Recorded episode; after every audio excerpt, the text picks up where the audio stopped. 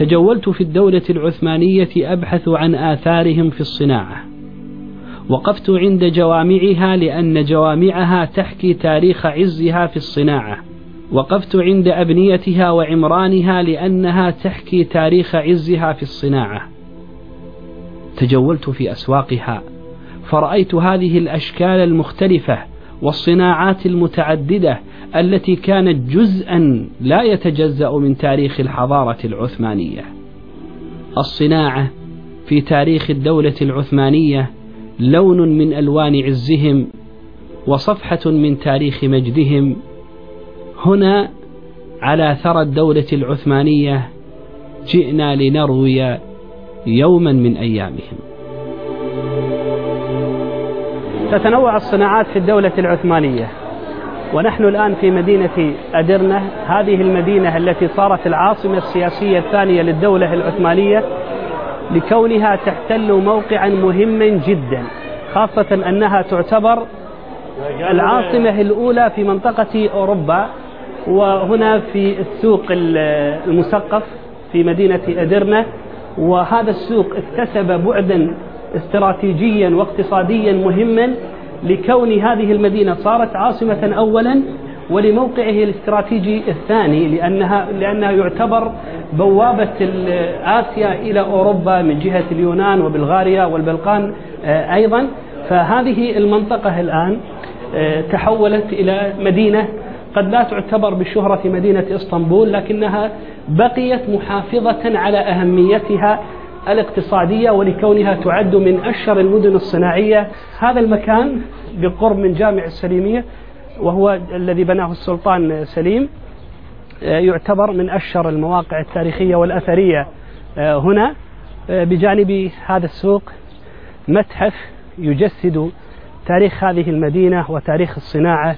فيها سنحاول أن نطل إطلالة سريعة عليها لنعرض جانبا من أهمية هذه المدينة من جهة ومن تاريخ الصناعة وأهميتها في تاريخ الدولة العثمانية من جهة أخرى.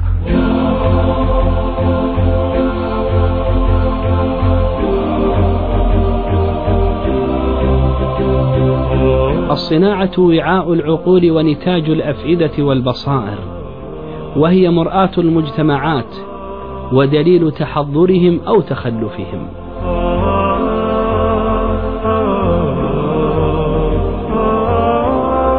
من أشهر الصناعات التي تميزت فيها الدولة العثمانية صناعة الخزف التي كان يطلق عليها اسم كاشي وكانت تجلب من الصين وكان العثمانيون يقدمون الخزف الصيني على الخزف البيزنطي. ولذلك كثر في أركان الدولة العثمانية وفي مدنها بورصة أدرنا إسطنبول وكانوا يجلبون إليها منقشها فكانت تنقش أحيانا ينقش الخطاطون والرسامون على أنواع المعادن والخزف التي كانت تجبى للدولة العثمانية وكانوا يوظفون هذا الخزف آه، كما نرى في أمثال هذه الشبابيك الملونة كما صنعوا في جامع السلطان أحمد يوم كانوا يحرصون على طلاء الزجاج وتلوينه أيضا حتى إنه استخدم في جامع السلطان أحمد ما يقرب من 21 ألف قطعة خزف. وكانوا يحرصون خاصة في القرن السادس عشر يحرصون على جمع هذه القطع القطع الخزف ويجمعونها في متاحف خاصة. كما صنعوا في سراي طوب كبي القصر المشهور والذي حول إلى متحف اليوم يحرصون على أن يأتوا بهذه القطع ويخزنونها أيضا حتى بلغت أكثر من عشرين ألف قطعة فهذا تميزهم بها. وأيضا كانوا يحرصون على أن يستخدموا آه، تذهيب الورق خاصة في ورق الكتب من باب المحافظة عليه من جهة ومن باب تزيينه من جهة أخرى. وكان الموكل بهذه المهمة يسمى ألتن ورقشي. ألتن كلمة تركية بمعنى الذهب. فالقائم بهذه المهنة يسمونه ألتن ورقشي. وكانوا يحرصون على أن يكون متميزا متمرسا لا سيما بعد استقطاب العديد من هؤلاء سواء من داخل الدولة العثمانية ومدنها أو من أوروبا أو من الدول العربية أو من غيرها من الدول.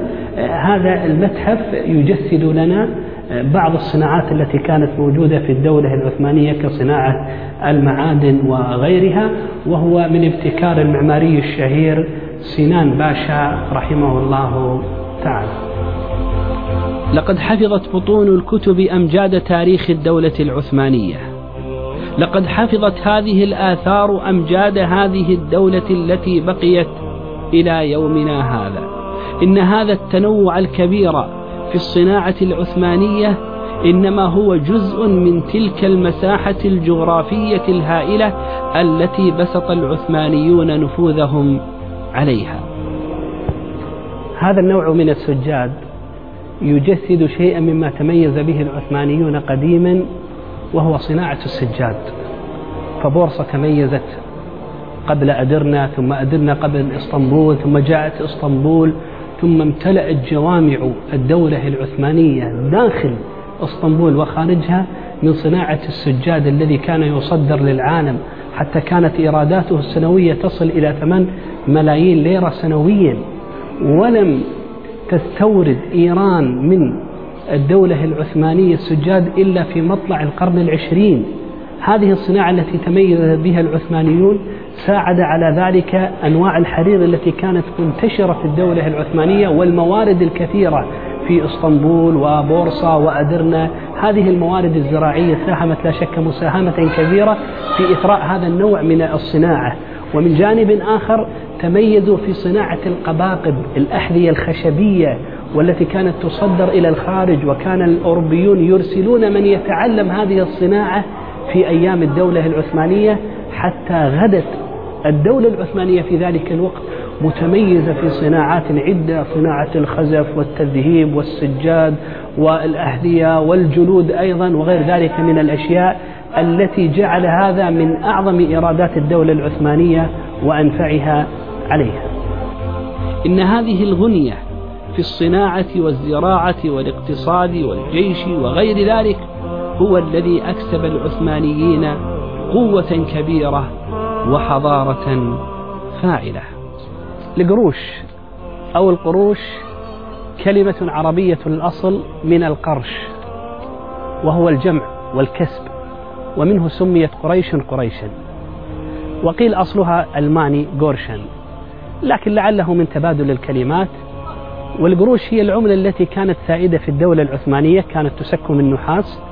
ثم بعد ذلك أبدلت إلى ليرة آه، والليرة تعادل 162 قرش. ثم صارت تضاف إلى السلطان نفسه فيقال ليرة مجيدية ليرة رشادية وهكذا. بعد الحرب العالمية الأولى وبعد أن كانت العملة تسك من ذهب والاستنزاف المالي الذي حصل للدولة العثمانية صارت حولت إلى ورق وأجبر العثمانيون الناس على أن يكون الذهب بمثابة الورق.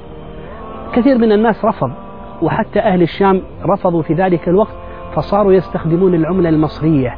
ومنه سميت الأموال أو الفلوس أو المعادن والنقود سميت بالمصاري كما هي في اللهجة الشامية.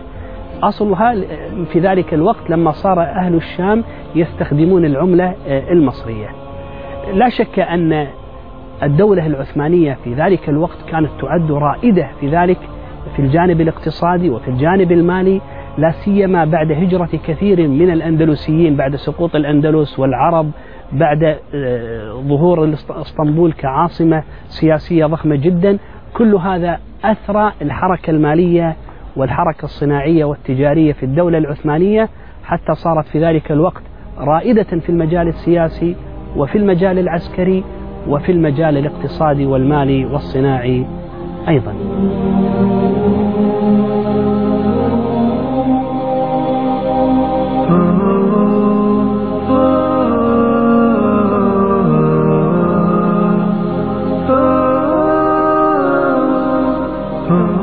تقتصر واردات الدولة العثمانية على الجانب السياسي والعسكري والاقتصادي فيما يتعلق بالصناعة وغيرها وإنما تعدى ذلك حتى إلى الجانب الزراعي.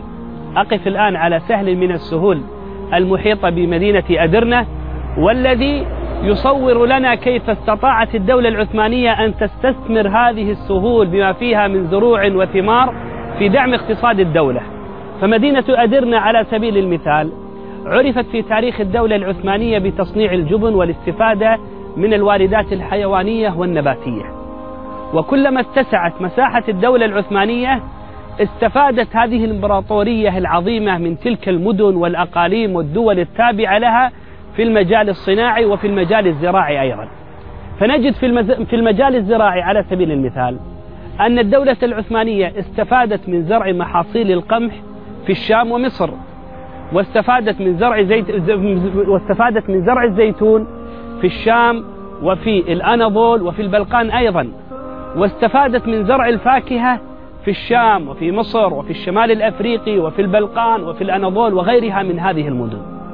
فحينما تكون الزراعة وهي من أعظم مقومات الدولة ودعمها الاقتصادي منتشرة بمساحات كبيرة جدا وتعتبر مدرة للدولة العثمانية ستغنيها وتكفيها في هذا الجانب. بالإضافة إلى المحاصيل الحيوانية فهناك الإبل والبقر والغنم بأنواعها المختلفة بكل هذه الدول وغيرها مما يدل على الثراء العظيم في الجانب الاقتصادي للدولة العثمانية في المجال الحيواني وفي المجال النباتي أيضا. إن من أكبر دلائل تخلف الأمم أنها تستورد كل شيء من أي أحد. إنك لو قلبت النظر في كثير من الدول الإسلامية تراها متخلفة في الصناعة والاقتصاد. تراها تستورد من غيرها كل شيء. نمتلك رجالا وأموالا ونمتلك عقولا كبيرة. لكننا مقيدون بقيود العجز والكل الذي منعنا من أن نكون مستغنين بأنفسنا عن غيرنا. إن هذه الأمم التي تعتمد اعتمادا كليا على غيرها لا يمكن لها أن تنهض بنفسها. إن هذه الأمم التي تستورد كل شيء من غيرها لا يمكن أن تكون أبدا في مقدمة هذه الأمم. يا سادة يا كرام إذا أردنا أن نحيي تاريخ أمجادنا وأن نقفو آثارهم في النهوض بدولهم وأن نحيا كما حيت تلك الأمم قبلنا فينبغي أن نكون معهم حذو القذة بالقذة وأن نكون مستغنين بأنفسنا بعقولنا وطاقاتنا واقتصادنا. إن هذه الأمة أمة الإسلام أمة تمتلك خيرات كبيرة جدا. لا بد أن نظن بها حتى نبني لنا تاريخا. فمتى ما صرنا معتمدين على غيرنا لن يكون لنا عندهم احترام ولا إجلال ولا تقدير. رسالة نعيها جميعا. لكن هل نعمل على تحقيقها؟ الظن بكم كبير وأنتم بكل خير جدير.